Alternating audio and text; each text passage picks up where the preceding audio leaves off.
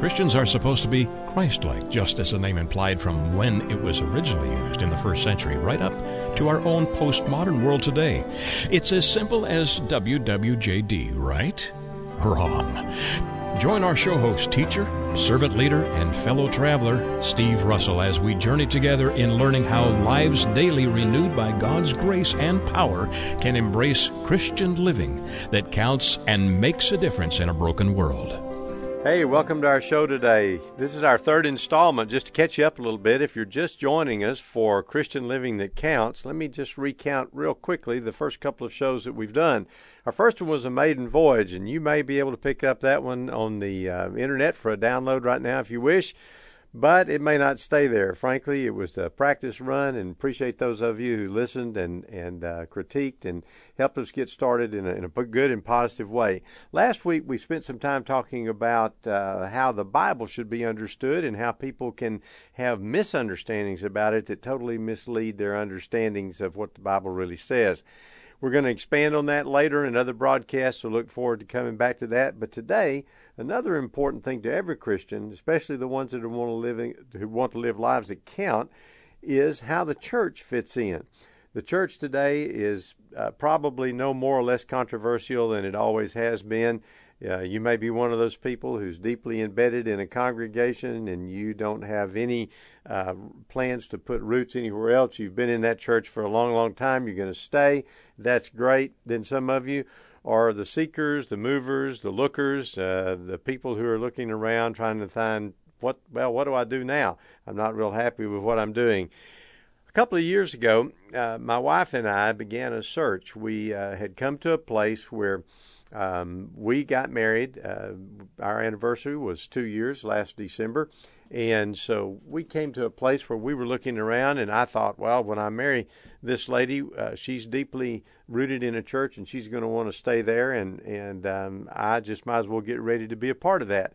But oddly, the more we talked about it, the more she was ready to look, and I had been in a looking mode for a long time. So we began doing some investigations. We began reading a number of books about church, what others were thinking, what others were saying and writing. We began to delve into the Bible in a deep way about what, what church could be, what it should be.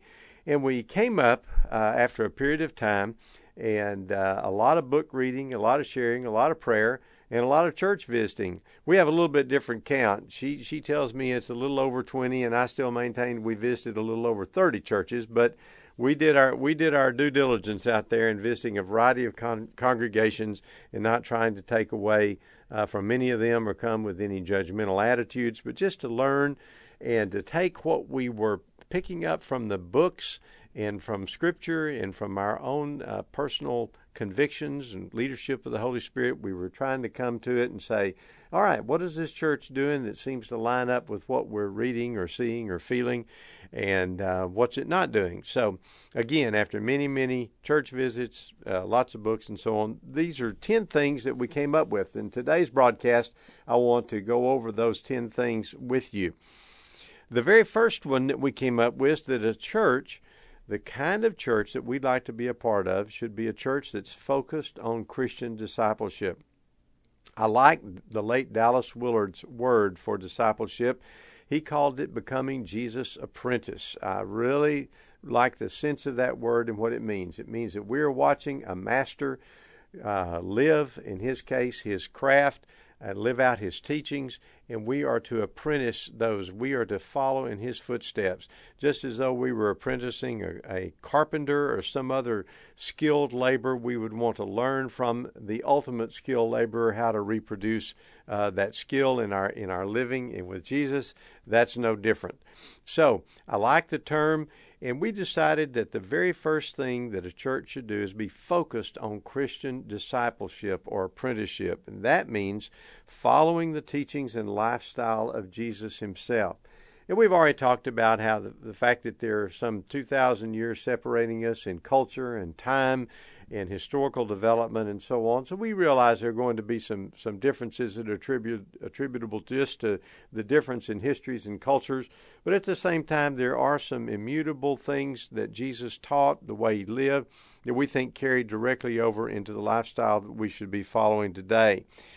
So when we look at that, let's look at, at, at Jesus' lifestyle. It was simple.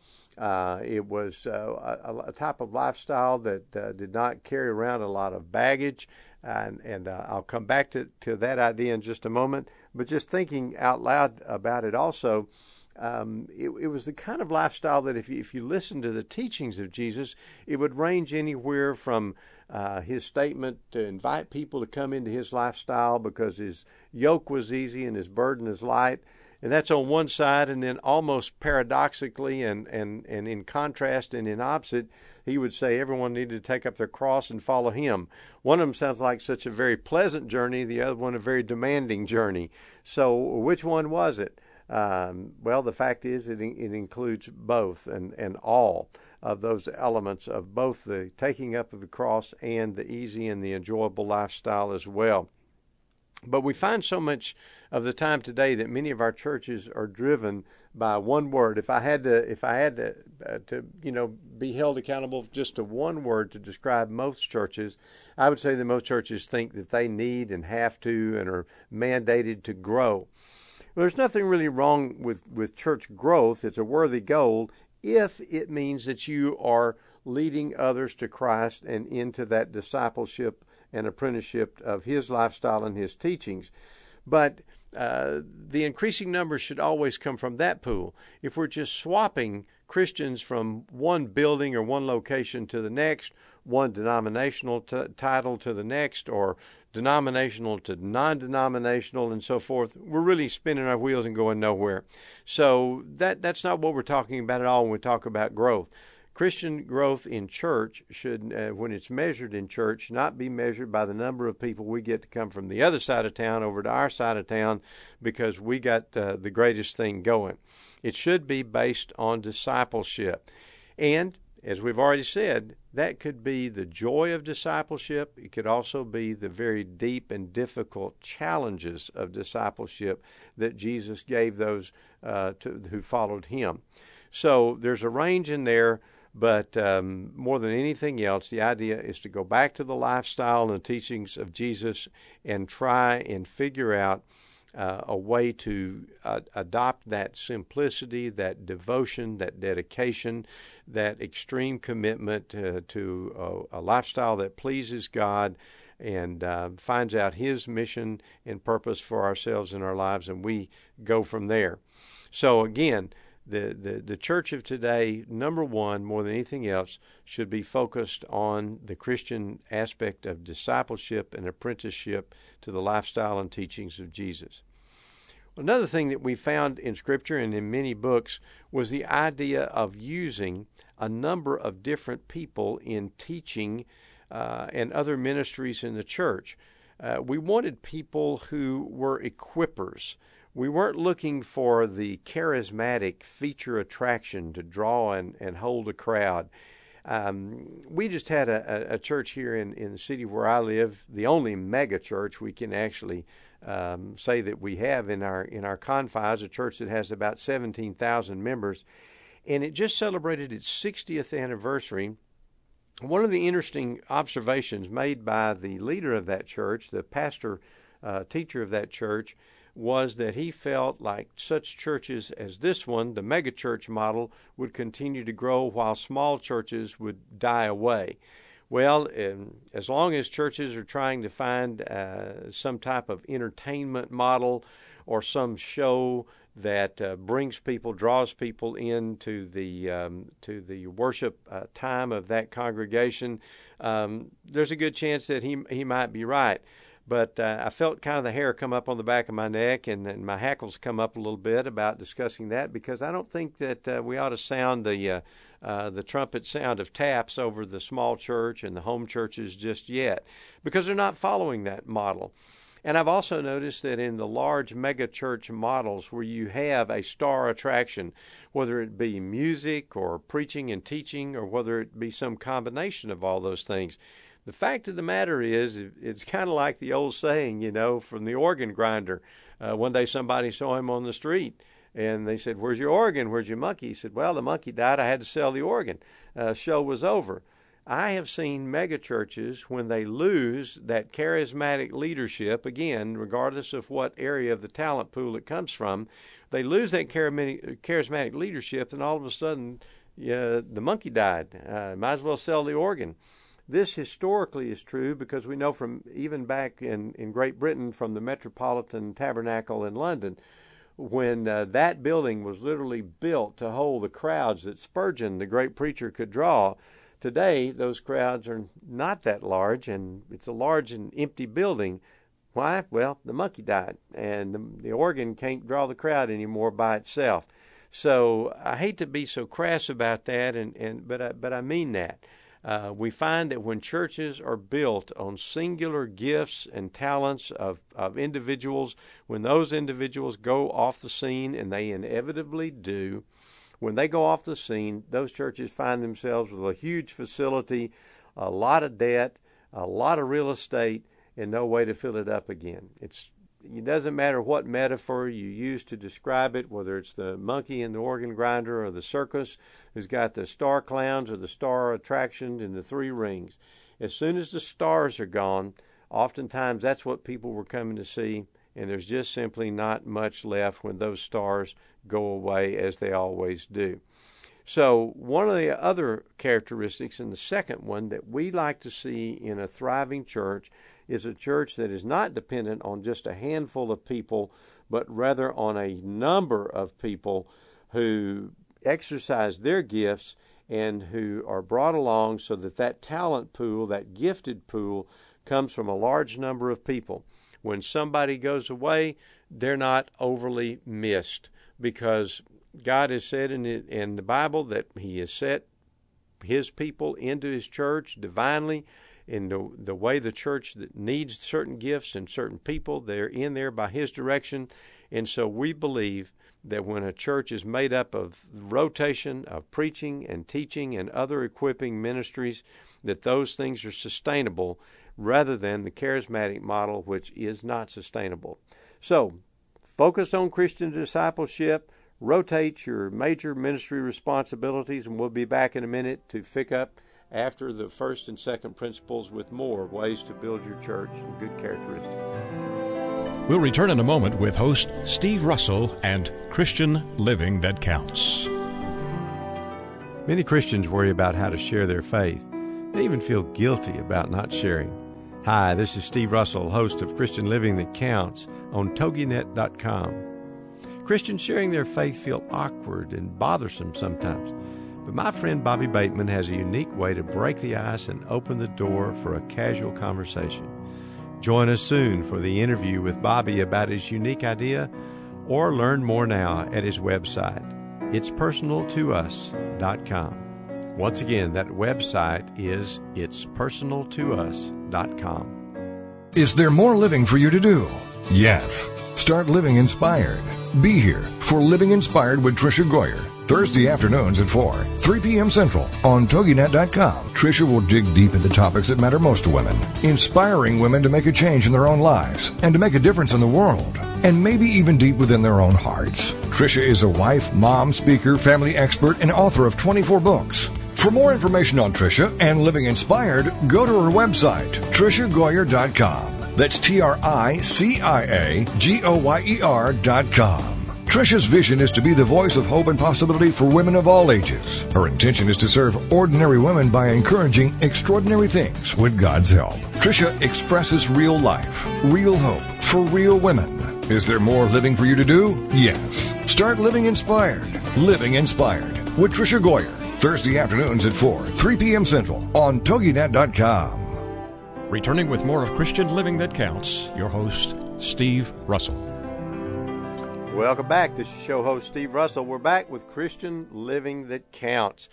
Hey, we're looking today at desirable church characteristics that uh, my wife and I came up with after many uh, searches in the books that were being written, the scriptures and prayers, and visit to a number of churches in and around our city and so forth. And so we've we've come up with these characteristics. We talked about the first two. The first one we thought that the most primary and the the the absolute uh, first priority of any church should be that it teaches Christian discipleship, which means seriously following the teachings and the lifestyle of Jesus himself. The second thing we covered in the first segment of the show was to rotate the ideas of the major ministries, the teaching and preaching and music in the church, so that you don't end up with just a handful or even smaller group of people who become the superstars to draw the crowd, and you find yourself with empty buildings and empty programs when the superstars go off the scene, as they always do. So I want to pick up in this segment with a third characteristic of a desirable church, and that is something that I think the Bible's very strong in its teaching. That is that churches that really are doing what God wants them to do, what pleases God, they are led by a group of elders. This elders can be a uh, a group of godly adults uh, who typically have experience. Um, they are also typically uh, volunteers rather than paid people, although com- compensation to, to Christian ministers is certainly taught in scriptures. It can also come from a large group of volunteers who give of their times and their talents and their gifts back to the congregation. I, I lead uh, in this discussion about elder leadership because um, I grew up in a tradition of, of a certain denomination, and our denomination was hooked on voting. Uh, the big thing was sort of the American model. We we voted on everything. We conducted the church business uh, like it was some type of democratic republic, like the United States. And as I got older, even though I grew up deeply rooted in that denominational model, I began to look to the Bible and say, where, where are the votes? And and I've combed the Bible from from one end to the other. And the closest thing I can find to an actual vote in the Bible occurred only one time, and that was when the tribes, the leaders of the different tribes of Israel, were voting on whether or not they should enter into the promised land. You'll recall the story uh, in the Old Testament when the spies went into the promised land and they saw the land that flowed with milk and honey, but unfortunately it had formidable enemies in it that didn't exactly want to share their milk and honey. And so the question came Are we strong enough? Are we prepared? Is God powerful enough? Will He deliver us? Will He take us to victory? And so they took a vote, and uh, you will recall that the vote was overwhelmingly no we're scared. God's too small. He can't help us. And so we're going to stay over here and shiver in our little corner of the, the world instead of going and possess the promised land. Except for the two men who cast the positive vote, Joshua and Caleb. Both men said that they, in fact, in the power of God, could go in and take the promised land. And that's, that's the only vote I've actually been able to uncover uh, in all of Scripture, and uh, the majority was horribly wrong. They carried the day, and it cost the children of Israel 40 years in the wilderness as they tramped around until that generation died out, except for the two positive votes that were the minority report that came from Joshua and Caleb. But too often today, we find churches that, uh, particularly in the denomination again that I grew up in, they think they ought to vote on something. I think I could actually make a case from Scripture, from the Bible, uh, for casting lots, drawing straws, uh, cutting the cards, uh, doing about anything uh, is certainly more supported by Scripture than taking a vote. And therefore, I go back to this third principle when I say that a church that is really pleasing to God is being led by a group of godly, mature people. Uh, many times in Scripture, if you do your research, uh, the word elder actually carries the connotation of older. It means people who are seasoned. Uh, they've got some experience both in the world and in their faith. And so these people are best able to lead uh, the church. And again, uh, when they rely on the uh, gifts that are given to them in the ideas of, of proclamation and teaching and counseling and uh, musical abilities and other leadership roles. Uh, this variety of people is sustainable. God continues to place these group of spirit led and spirit directed and spirit gifted people into the congregation as as God desires and then therefore they are able to have a, a, a highly functioning church one or two of these people stumbles, the other uh, the others are there to both uh, um, hold those folks accountable who stumble, restore them if they're willing to be restored, forgive them, and assure them of God's grace. In the meantime, the church does not miss a beat as it is continually led by spirit led people. So, again, third characteristics an elder led church by a number of different godly adults in their mature years of their Christian faith as well as their, their mature years of their lives. The next one, the fourth characteristic that we found, and this is uh, sort of along the uh, the same lines of that, maybe closely akin to the idea of, of being led by elders, but I'm going to use the word participatory. You know, oftentimes today, particularly the bane of megachurches, is they become a group of performers and a group of spectators. And, and there was a lot of, of uh, uh, material written. Even some large churches, they wanted uh, the church to be uh, what they called seeker friendly, but actually it was almost seeker anonymous. You could actually go and attend this congregation. Nobody would ask your name, nobody would shake your hand. They just basically wanted to provide a quiet corner where you could stand and, and not be confronted with uh, with anything that was intimidating, including a friendly handshake. And this, this, this worried us a little bit because this creates very much the idea of, of the spectator uh, and, and performer type of relationship in church. Um, we think that a desirable church characteristic is that a, that a church is totally participatory. Everybody has a role to play. And so many different people uh, will be uh, involved in spontaneous worship. Um, they will be sensitive to God's uh, Spirit's leadership. Um, there will be diversity in music. You know, today in the churches we find the big controversy, and it's almost a whole other broadcast to talk about the music in churches. But in the part of the world I live in, a big controversy over whether you have contemporary music or traditional music, and sometimes you have a service devoted to either one or, or both of those, and they're separated. But the fact is, is that um, we got so many ways in the Christian faith, we ought to use them all. And so there'd be a variety and diversity in music, in drama, in preaching styles, uh, choral readings, solo readings, um, uh, all types of interactive methods that could be used in the church. And um, th- we should be accepting of those styles that are not necessarily our favorites, but we should also be ready to embrace our own styles and contribute them to the congregation as well. But the main thing that we want to guard against, I think, in any church that wants to please God and to please God and to be a desirable church, is a church that makes sure everybody has the opportunity to participate. Uh, this this this uh, really carries a good model. Nobody can come and sit. You know, there's the old old 80-20 principle, and uh, you know some people think, well, out of 100% of the people who participate, um, 80% uh, of them are going to be really uh, those that don't do much. 20% are going to do all the work for the 80% and uh, they're going to do all the giving and so forth and so forth. But uh, I'm not sure that's a good model. In true Christianity, it's hard to defend the 80% absenteeism from participation in the life of the church. I'm just not sure those folks really really get it. Um, I'm not sure where they belong in scale. Uh, but uh, the fact of the matter is, we want we want a participatory church, and this is why that I, I think my wife and I came to the conclusion we can clearly advocate for small churches, and we can advocate for home churches and things like that.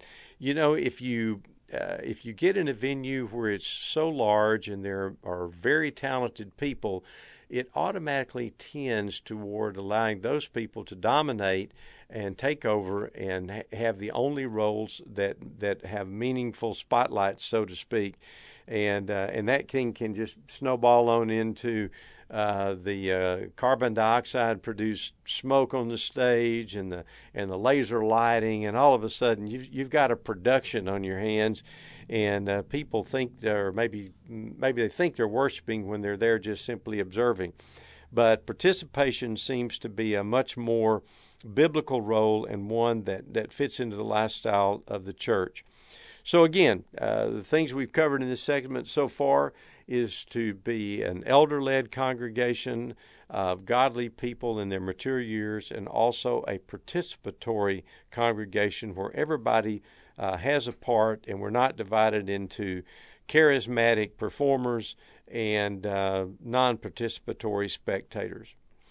Uh, I'll close out this segment by thinking with you a little bit along the lines of whether or not a church should be non denominational, autonomous, or whether it should seek to, to uh, be rooted into a denomination. A denomination traditionally has its um, its ideas that if we cooperate together, we have uniformity of liturgy and a number of other things, and some denominations um, that still um, has a sense of preservation of those things and is meaningful.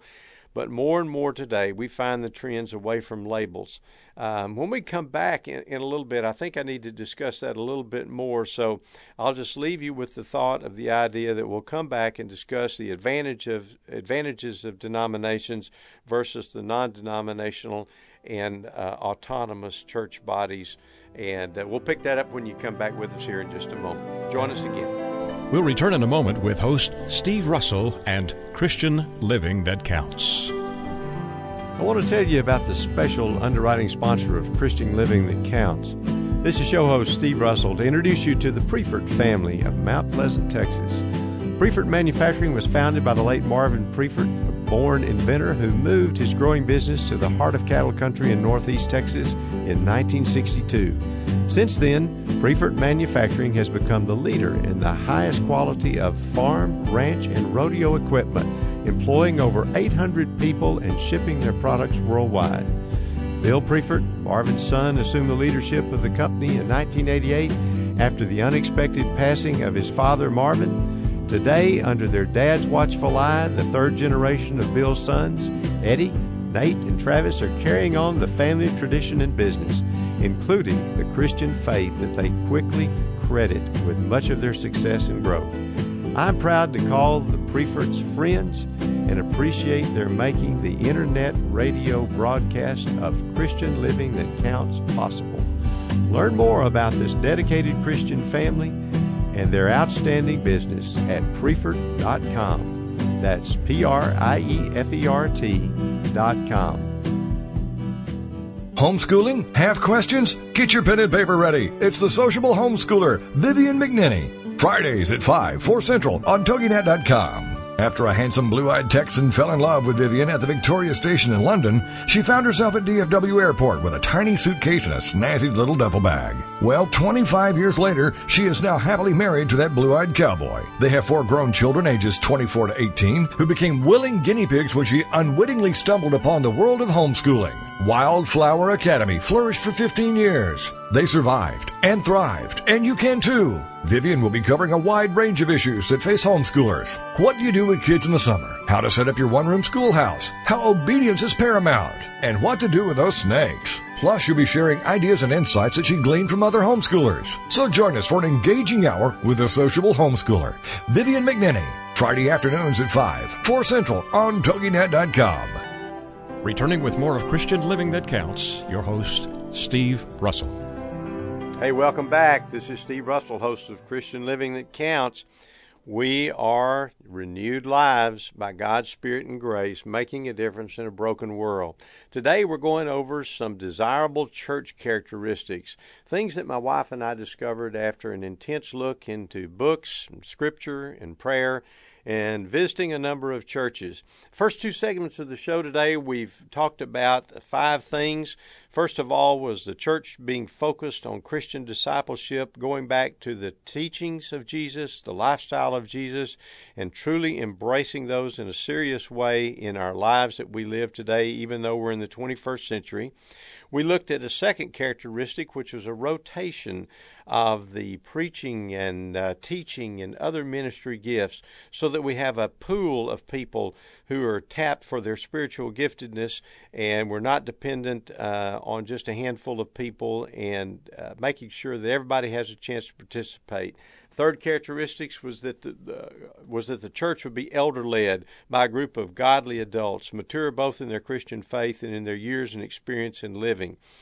The fourth thing was that the church would be participatory. It wouldn't fall into a model of performers and spectators, but rather would give everybody a chance to truly worship and to truly exercise the, the gifts that they had and we had just stopped, uh, stopped on a fifth idea whether or not denominationalism still has a place in the 21st century church, or whether churches should seek to be non denominational or autonomous, whether you should seek to be a part of a denominational body or a non denominational one. We just started into that during our last segment. We'll pick up there for a minute because a couple of other things need to be said. I don't think it's any secret from my accent or from uh, a number of the mannerisms and the way that I speak that I hail from Texas. We Texans are proud of a lot of things, and being Texans is probably part of the head of the list.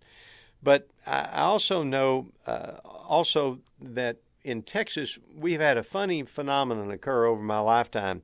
I was born into and grew up during my early years, probably the first 20 years of my life, in what we called a one political party state.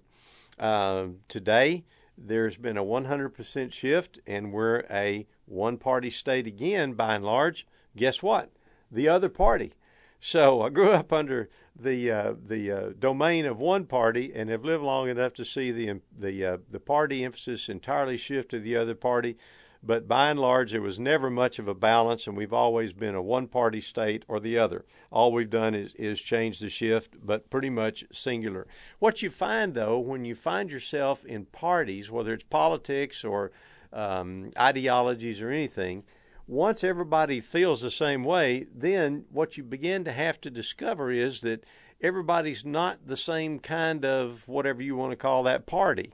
Uh, in other words, once you're one party, then it starts to subdivide. Well, the you know we're all this, but there's the conservative group of this, or the middle road group of this, or the liberal group of this, or there's this label or that label, and so even though you get one party, you get it subdivided, and so denominationalism uh, kind of has, I think, that tendency. I believe today in the 21st century, particularly in the United States, you could go to any denomination and you could probably find a spectrum from the most uh, ultra conservative uh, aspects of that denomination to probably very ultra liberal aspects, all under the same banner. So the question then comes well, what good is denominationalism? What does it really tell us when we see that a church is affiliated with a certain ideology or a certain denomination? Uh, and again, this this fragments, it divides, and and and and here we go. What does it really mean? On the other hand, there are churches who never set out to be denominational or affiliated. They have no church hierarchy, so that uh, churches or councils or um, um, or superintendents or bishops or other th- other things outside the the church itself, which we tend to refer to as an autonomous church, uh, and some autonomous churches even affiliate with domin- denominations. So it gets very confusing. But the question is can you best serve the purposes of God in a denomination or not? Well, I think the answer is yes to both. Uh, there are some churches that are going to seek to uh, please God and have a congregation that seeks to do the things that they believe the Bible teaches and some of those will have denominational uh, labels on them. They'll have a sign out in the yard that tells you they're affiliated with so and so and so and so.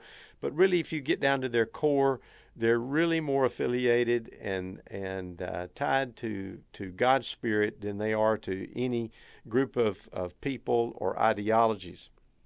And so it doesn't really matter. Um, but if you're shopping, uh, it's a good question to ask. How devoted are you to a certain denomination or a certain ideology. I've also found along along this line uh, that it will lead us into a, into a, to another discussion here of another point, and we'll just call it the sixth one, and that is that churches that really want to please God and are desirable for Christians are biblically based, uh, biblically based, and they're not doctrinally arrogant. When I go in and look at a church or a denomination or even a church uh, related school and I look at their statement of faith, and it's page after page after page of dense detail, I realize that that particular group of people is building what I would refer to just as an exclusive, an excluding document. They want to tell you, you know, if you don't believe these 105,000 things, then you can't be a part of us. And of course, every time they add one, they throw somebody else out. It seems to to me that Jesus was one of the great includers in his day. He was not an excluder. He sought in every way, whether it been whether whether he encountered sinners, um, he, he always uh, tried to bring those those people, whether they be sinners or whether they they they be poor, uh, out on the fringe. He always tried to draw what Edwin Markham in his famous poem uh, called a circle that included. And so, so Jesus, if if he was an includer, uh, why should we be exclusive? Well, some people says, you know, we want to be pure, we want to do this. Well, uh, none of us that are, are, are Christian believers really, really have a, a great uh, sense of purity. We have a great sense of redemption, uh, and uh, um, and the fact that our lives have have been um, uh, reclaimed from our own demises that we make for ourselves, we have that sense, but but uh, we're far from a sense of per- perfection. So again, when you when you encounter whether it's in churches or groups or um, schools or denominations, when you encounter these lengthy uh, denominational and doctrinal statements, I would steer clear of those because those people are not following that inclusive pattern of Jesus. Um, you say, well, what about um, uh, judgmentalism? Should should we exercise good judgment? And I think there's a difference here between good judgment and judgmentalism. Judgmentalism means is you're not good enough uh, to be like me. Good judgment says we all fall short and we all have a ways to go and we all should be pursuing a higher path. So we don't want to ever exclude people by being doctrinally arrogant. I would look for churches that have very brief statements of faith and also schools, denominations, and, and so forth. Uh, we don't want um, we don't want that lengthy exclusive document. Um, somebody once said, you know, we ought to see a statement of actions. Uh, don't tell us what you believe. Tell us how you live. Tell us how you act. Uh, because a lot of people would a lot rather judge what they see than what people claim to believe or claim to live. Uh, show me what you do, and I'll tell you what you believe. But I do think uh, that a church that uh, has a, is is really desirable for true Christians who are seeking God and to please Him. They're going to be limited in their doctrinal arrogance uh, and their exclusivism. Um, let's take up a seventh point, uh, and that means um, that almost every church today, in one form or another, uh, no matter how large it is or whether it's just a small gathering, it's going to be a small group. Uh, I mentioned the one mega church in my, my town that I live in, and I was very amused to to hear the pastor's observation. He said, "You know, you really get involved in our church when you get down and get involved in a small group." And um, you know, I kind of wanted to say, "Well, why don't you just do away with the multi-million dollar uh, buildings and the large group and just you know so everybody just goes straight into the small group i really believe there there are are church leaders out there who believe if they don't have the big performance um, they won't ever get the 20% uh, they've got to get that 100% of the people so the 80% uh, can sit on the bench and, and the 20% can, can play in the game. But um, I would just simply maintain that once we get down to those small groups, it doesn't matter whether you are one or whether you're a small group that's part of a larger group, that's where the water hits the wheel. The rubber hits the road. That's where it counts in being a Christian. And so I don't know that you need that larger body to get down into the seriously involved small groups, but they are absolutely necessary. Um, you can call them cell groups, you can call them home groups, you can call them mini churches, um, Bible study groups. Um, uh, it doesn't really matter what name you put over them, but ultimately, almost all large Christian groups that call themselves churches find themselves in some type of small group setting, and it's almost obligatory for success. Very few churches are able to succeed with just a large show on Sunday. Um, people are looking for more. The 21st century Christian seeker wants relationship where they share accountability, they can share prayer, they can open themselves about their beliefs, they look for mentoring, they look for relationship building, they look for community. And maybe more than anything else, they look for safety. They want a place where they can be themselves and not feel that everybody else is looking down on them. That's important, maybe more so than anything else, to being the kind of church that Jesus enjoys and approves of. We're looking at desirable church characteristics. Back in just a moment. We'll return in a moment with host Steve Russell and Christian Living That Counts. Hey, friends, this is Steve Russell, host of Christian Living That Counts. I want to introduce you to my friend David Taylor. He's celebrating his 35th anniversary as a financial advisor. David is a CPA and has recently written a book to answer the need of so many ladies who came to his office after the passing of their husbands. Often they knew nothing of their financial details or status. David's book is called The Comprehensive Widow's Survival Guide.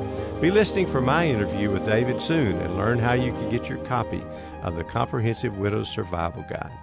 I am not the woman I used to be. I'm free with Minister Diane Jones. Monday nights at 10, 9 Central on TogiNet. This is your chance, ladies, to hear stories of hope and healing from someone who's been there. Someone who has fought back from the horrors of incest. Minister Diane's innocence was stolen from her in the land of alcoholism and mental illness, which led to her being emotionally, physically, and sexually abused by her parents. Yet, in spite of this trauma, she has gone on to become a successful wife, mother, registered nurse, and minister of the gospel of Jesus Christ. I'm not the woman I used to be. I'm Free is a straight up show to enlighten you and to lighten your load. Do not let the weight of this world or the things that have happened to you control your life. For more on the show and Diane and her book, The Story of Me, email her directly from her show page here on TogiNet. Then join us for I'm Not the Woman I Used to Be. I'm Free with Minister Diane Jones. Monday nights at 10, 9 Central on TogiNet.com.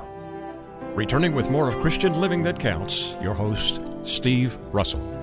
Welcome back. Christian Living That Counts. This is Steve Russell. We're going to close out our segments today. We've been looking at desirable church characteristics. My wife and I developed these a couple of years ago after many, many books about church, much prayer, and much delving into the scriptures, and many, many, many church visits to local congregations, see what they were doing not to be judgmental and to criticize, but to go to the Bible, go to the writings that are contemporary about church, and see what churches are doing about trying to be relevant in the 21st century. We've covered a number of those, seven uh, out of the ten, and just to um, to rehash those with you briefly, and hope you'll go back and pick up on the podcast and listen to the entire uh, list. But the number one characteristic was to focus on Christian discipleship, which simply meant to go back to the life of Jesus and whatever of that life and those teachings of his that transfer into the 21st century, that we are serious about living a simple, loving, forgiving, peaceful life that he lived to be serious apprentices of Jesus, number one, above all things for a church, to focus on Christian discipleship and apprenticeship. Number two, that the local church would have a rotation of teaching and preaching ministers and other ministry equippers so that the congregation um, was able to access the giftedness of the entire body, as Paul teaches in Corinthians, not just a handful of people.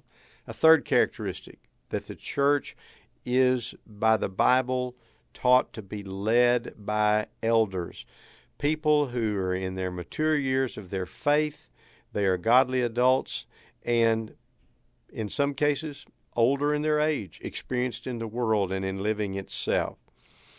A fourth thing that the church would be participatory. It never devolves into simply spectators watching performers, but rather that everyone has the opportunity in some way to participate in the presentation of what happens when the church comes together.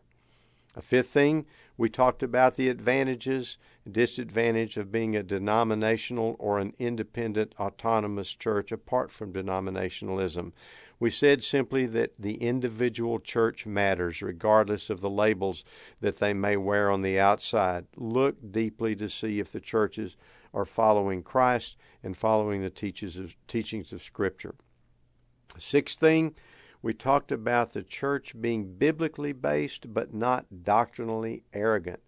I encourage people to stay away from lengthy doctrinal statements, whether it be in a local group of uh, a church, a denomination, a Christian school, anybody who's got page after page after page of exclusivism trying to keep people out. I would suggest Jesus was an inclusive person, and you should have a very brief doctrinal statement. And you might also have a backup statement of this is what we do. People want to see what you do more than hear what you say you believe. The seventh thing, a larger body that is typically gathered in smaller groups. Call them what you will home groups, small groups, mini churches, cell groups, something where people can break down the bigness of church and break it down for the sake of intimate and meaningful Bible study, personal prayer, accountability, sharing with one another, meals together, games, discipleship, mentoring, relationship building, in a one word description where community can happen. And that had transitioned us into the eighth thing, which is a warm, friendly, welcoming, caring, and safe place. One of my favorite authors in the Christian life has been Christian counselor Larry Crabb. Larry wrote a book very appropriately titled about the church, The Safest Place on Earth. If a church is not safe, as the eighth desirable characteristic, if it's not a place where you can open up and be yourself, where you're afraid that if you disclose some shortfall in your life, some some failure, that somehow everybody's going to turn their backs on you, turn away from you, condemn you, feel like you don't belong and you're not a part. If it's not a safe place, people are not going to want to be there, and it does not reflect the person of Jesus who took every person where they were. Even in the story of the woman taken in adultery in John, Jesus approached her, Woman, where are those who condemn you? They're not here anymore, Lord. Well, I don't condemn you either, but, by the way, go and sin no more. People need to know that they can state their failures, state their their weaknesses, and they will not be condemned. They will be encouraged, they will be forgiven, and they will be led along a path of restoration and refreshment. Without that, the church is simply not the body of Christ. So, a warm, friendly, welcoming, caring, and safe place. Now, everybody's not going to want to hug when they walk through the door of your home or your group for the first time. That's okay. But somewhere along the line, the warmth and the safety has to be present. Looking at the last two, uh, one of them uh, that I think, and we'll call this the ninth one in, in number sequence, and that is encouraging Christians to be involved outside the church. And this includes community programs and services. I, I really wish uh, sometimes a church would not look to its members and say, hey, we've got a hundred things here that needs to be done in the church. I wish instead the church would count its success by how many people are serving in community responsibilities. How many city uh, councilors do you have? Uh, uh council persons? How many sit on the city council? How many are willing to go out and take the ridicule of leadership of a local uh, municipality of any size and uh, and and take the, the blame and the praise that comes from those kinds of things. How, how many people are leading um, uh, in the mentoring of little league teams? Um, how many people are are are coaching soccer, how many people? I'm not talking about in the inner church league. I'm talking about getting out into the world where who we are as Christians, we, we, we you know, Jesus very early on in the Sermon on the Mount, after the Beatitudes, said people don't don't light a light and then cover it. Uh, they they put the light on a lampstand so that it shines forth. And and the church is too often guilty if it does discover light of totally enclosing it within the walls of the church or totally enclosing it away from the people who need to see it on the outside of the church walls so that the light doesn't shine any further than the stained glass window. And that's something that churches should strive not to do. Don't restrict people's gifts and talents and their volunteerism to what is done inside the walls of the church. Take it out there coach those little league teams, be scout masters and um, uh, and Girl Scout leaders and soccer coaches and and volunteer in your big brother, big sister, and, and other mentoring programs and your boys and girls clubs. All types of availabilities out there for the opportunities to let that light of Christianity and Jesus shine into your community by not keeping it within the walls of the church. So, absolutely get outside and show yourself to the world and the gifts and the compassion of Christ uh, and His caring. Show it to the world and get out there and, and do your thing outside the walls of the church. The last thing is uh, that the churches that are are truly desirable, I think, are tolerant and respectful in their communications with and their understandings of people of other faiths, little faiths, and even no faiths. I'll take other faiths, for example.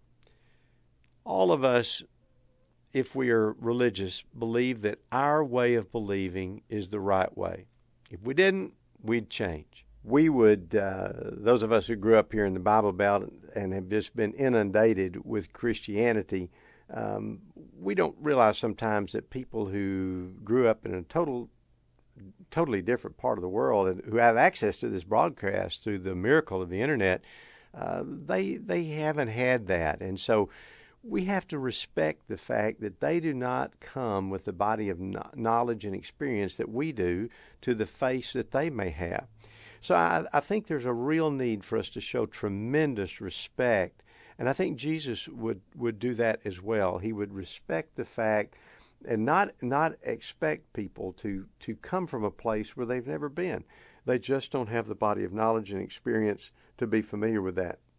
So uh, people who um, who go to church, I think, are looking for a church that doesn't condemn everybody who doesn't believe what they believe, but rather looks for um, a common ground, uh, a common a commonality uh, through which they can eventually share the gospel and their set of beliefs and what they believe. And, and when it's done in a respectful and tolerant manner, it means that we all hear each other. We do need to hear each other. We're not under this this obligation to demand someone um, believe what we believe. We when we operate out of respect and tolerance, then everybody can share equally, and hopefully we find some commonality that stretches us across uh, our differences and gives us an opportunity to share the gospel. Well, today we've covered 10 desirable church characteristics my wife and I came up with a couple of years ago. And if you'd like a copy of this, go to our website. We'll make this downloadable for you along with the bibliography and a number of other helpful tools. And we hope you'll look further into this more than anything else, I think if you're going to live a, a, a, Christian life that counts, I hope you find a church where you feel comfortable, you feel safe, and you feel that it is it is pleasing God in the way that it meets, greets, and accepts people and encourages them in Christian discipleship. Until next week, Steve Russell, your host. Thanks for joining us. Steve Russell returns next week at the same time, discussing how renewed lives can make a difference in a broken world. Join us again for Christian Living That Counts.